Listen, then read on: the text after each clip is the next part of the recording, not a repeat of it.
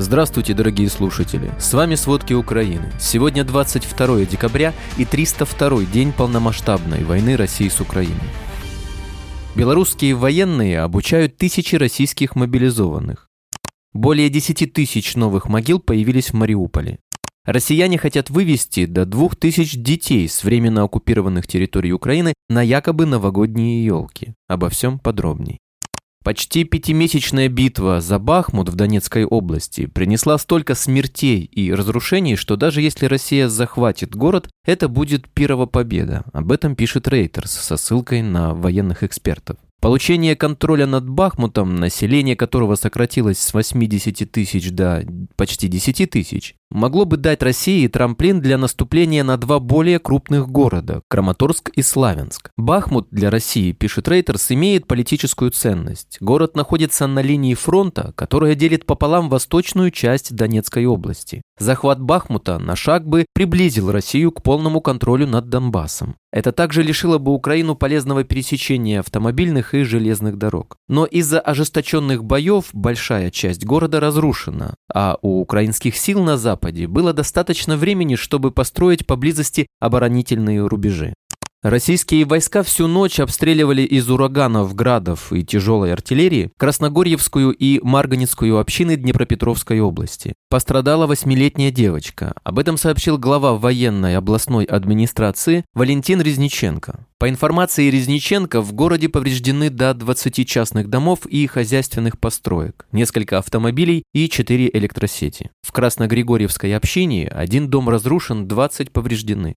Во дворе частного дома в селе Правдино в Херсонской области обнаружено захоронение с останками 6 человек со следами пыток. Об этом сообщает МВД Украины со ссылкой на слова первого заместителя министра Евгения Енина. Обнаруженные трупы эксгумированы и направлены на проведение судмедэкспертизы. Всего, по словам замминистра, за период оккупации в морге поступило около 700 тел, из которых около 100 с телесными повреждениями, полученными в результате военных действий. Личности 12 из них до сих пор не установлены.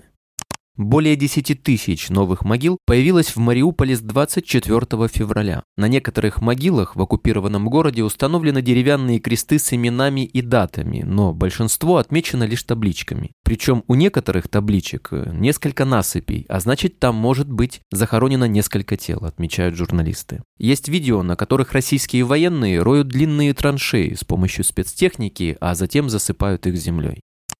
Во временно оккупированном российскими войсками Донецке обстреляли гостинично-ресторанный комплекс. В результате этого был ранен экс-председатель Роскосмоса Дмитрий Рогозин. Он подтвердил это в комментарии российскому изданию «Арти». Издание «База» утверждает, что Рогозин получил осколочное ранение мягких тканей головы, проникающее осколочное ранение ягодиц, а также проникающее осколочное ранение левого бедра. Отмечается, что обстрел произошел якобы со стороны Украины в ресторане «Шешбеш» в Донецке, где Рогозин отмечал день рождения. Пресс-секретарь так называемого главы представительства ДНР Виталия Хаценко заявила, что он также был ранен. Россми отмечает, что погиб его охранник и еще один человек. Напомним, войска России терпят значительные потери на фронте и усиливают контрразведывательные мероприятия во временно оккупированных населенных пунктах.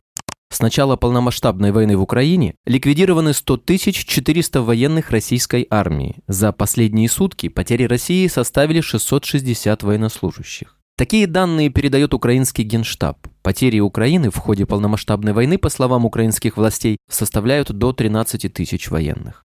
Российские силы хотят собрать до 2000 детей с временно оккупированных территорий Украины, чтобы вывести их в Россию на якобы новогодние елки. Об этом сообщил мэр Мелитополя Иван Федоров. По словам украинского чиновника, россияне прикрываются пропагандой, детей якобы увезут в Москву на новогодние праздники. При этом он напомнил о случаях, когда в сентябре детей из Энергодара, Каменки, Днепровской и других захваченных территорий Запорожской области забирали в Крым и Россию сначала на неделю. Затем задержали их на отдыхе на 2 месяца. Федоров призвал всех родителей, остающихся в оккупации, не отдавать своих детей россиянам.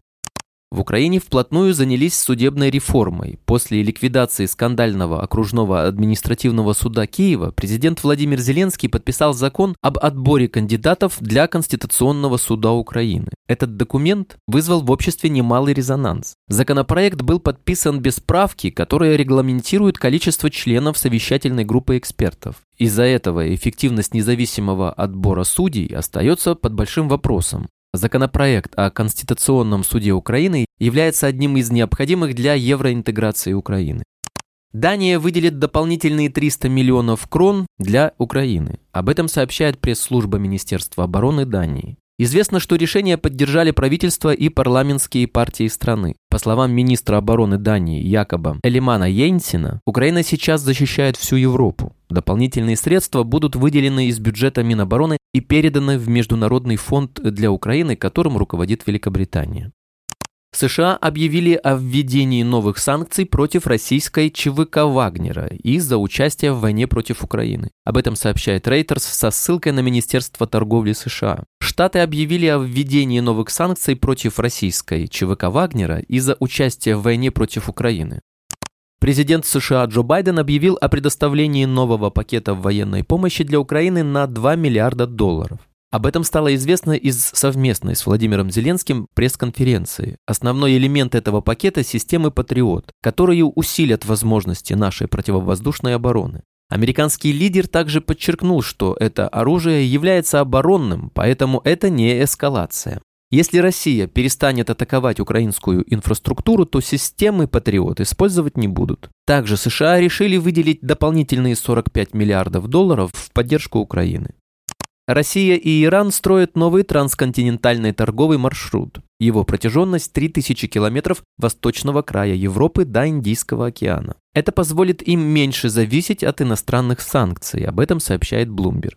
В издании отметили, что страны тратят миллиарды долларов, чтобы ускорить доставку грузов по рекам и железным дорогам, которые соединены Каспийским морем. Журналисты собрали данные отслеживания судов, свидетельствующих о том, что десятки кораблей, включая подсанкционные, уже курсируют по маршруту. По словам эксперта Международного института стратегических исследований Марины Шагиной, Россия и Иран инвестируют до $25 миллиардов во внутренний торговый коридор, чтобы облегчить движение товаров, которые страны Запада хотят остановить. Представитель администрации Байдена в Иране Роберт Малли подчеркнул, что любой новый торговый коридор требует пристального внимания в рамках попыток прекратить поставки оружия между странами. Напомним, в разведке заявили, что Россия получила от Ирана новую партию дронов «Камикадзе» для новых террористических ударов по инфраструктуре Украины.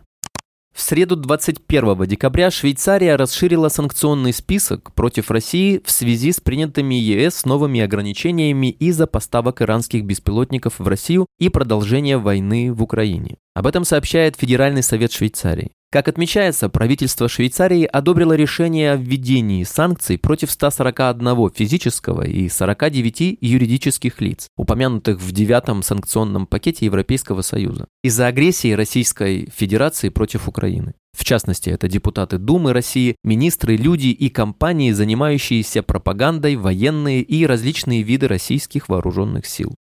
Единственный российский авианосец «Адмирал Кузнецов» снова горит. Крейсер стоит на ремонте в Мурманске. Во время пожара с него эвакуировали 20 человек. Никто не пострадал, сообщают российские СМИ со ссылкой на представителя экстренных служб.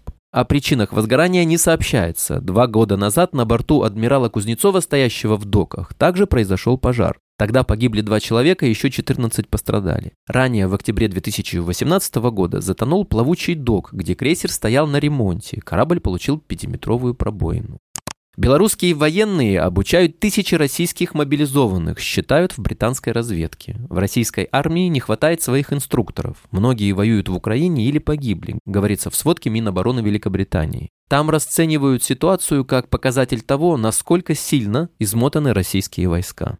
Курсы евро и доллара к российскому рублю несколько дней подряд бьют майские антирекорды. Если в конце ноября доллар стоил около 61 рубля, а евро около 63, то сейчас их стоимость на Мосбирже превышает 70 рублей и 75 рублей соответственно. Ослабление рубля вызвано непониманием, как будут действовать принятые санкции и насколько снизится объем поступления в страну валюты в ближайшее время, считают эксперты. По их мнению, этот тренд может оказаться долговременным. Точнее, говорить об этом можно будет в начале следующего года, когда эффективность или неэффективность санкций станет очевидна. Для простых россиян ослабление рубля будет означать дальнейшее обеднение, указывают экономисты.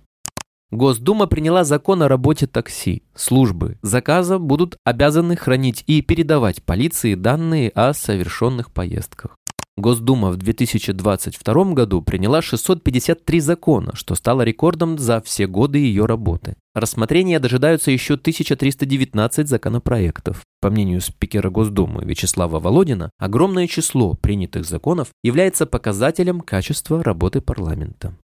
Кочегар радиолюбителей из Вологды получил 3 года колонии по делу о фейках. 61-летний Владимир Румянцев писал в соцсетях о погибших в Украине мирных жителях, а также ретранслировал через личное любительское радио эфиры «Эхо Москвы», которое уже было закрыто и вещало только в интернете. Владимир Румянцев репостил антивоенные посты из СМИ и призывал остановить войну. Его читали 20 друзей и 45 подписчиков.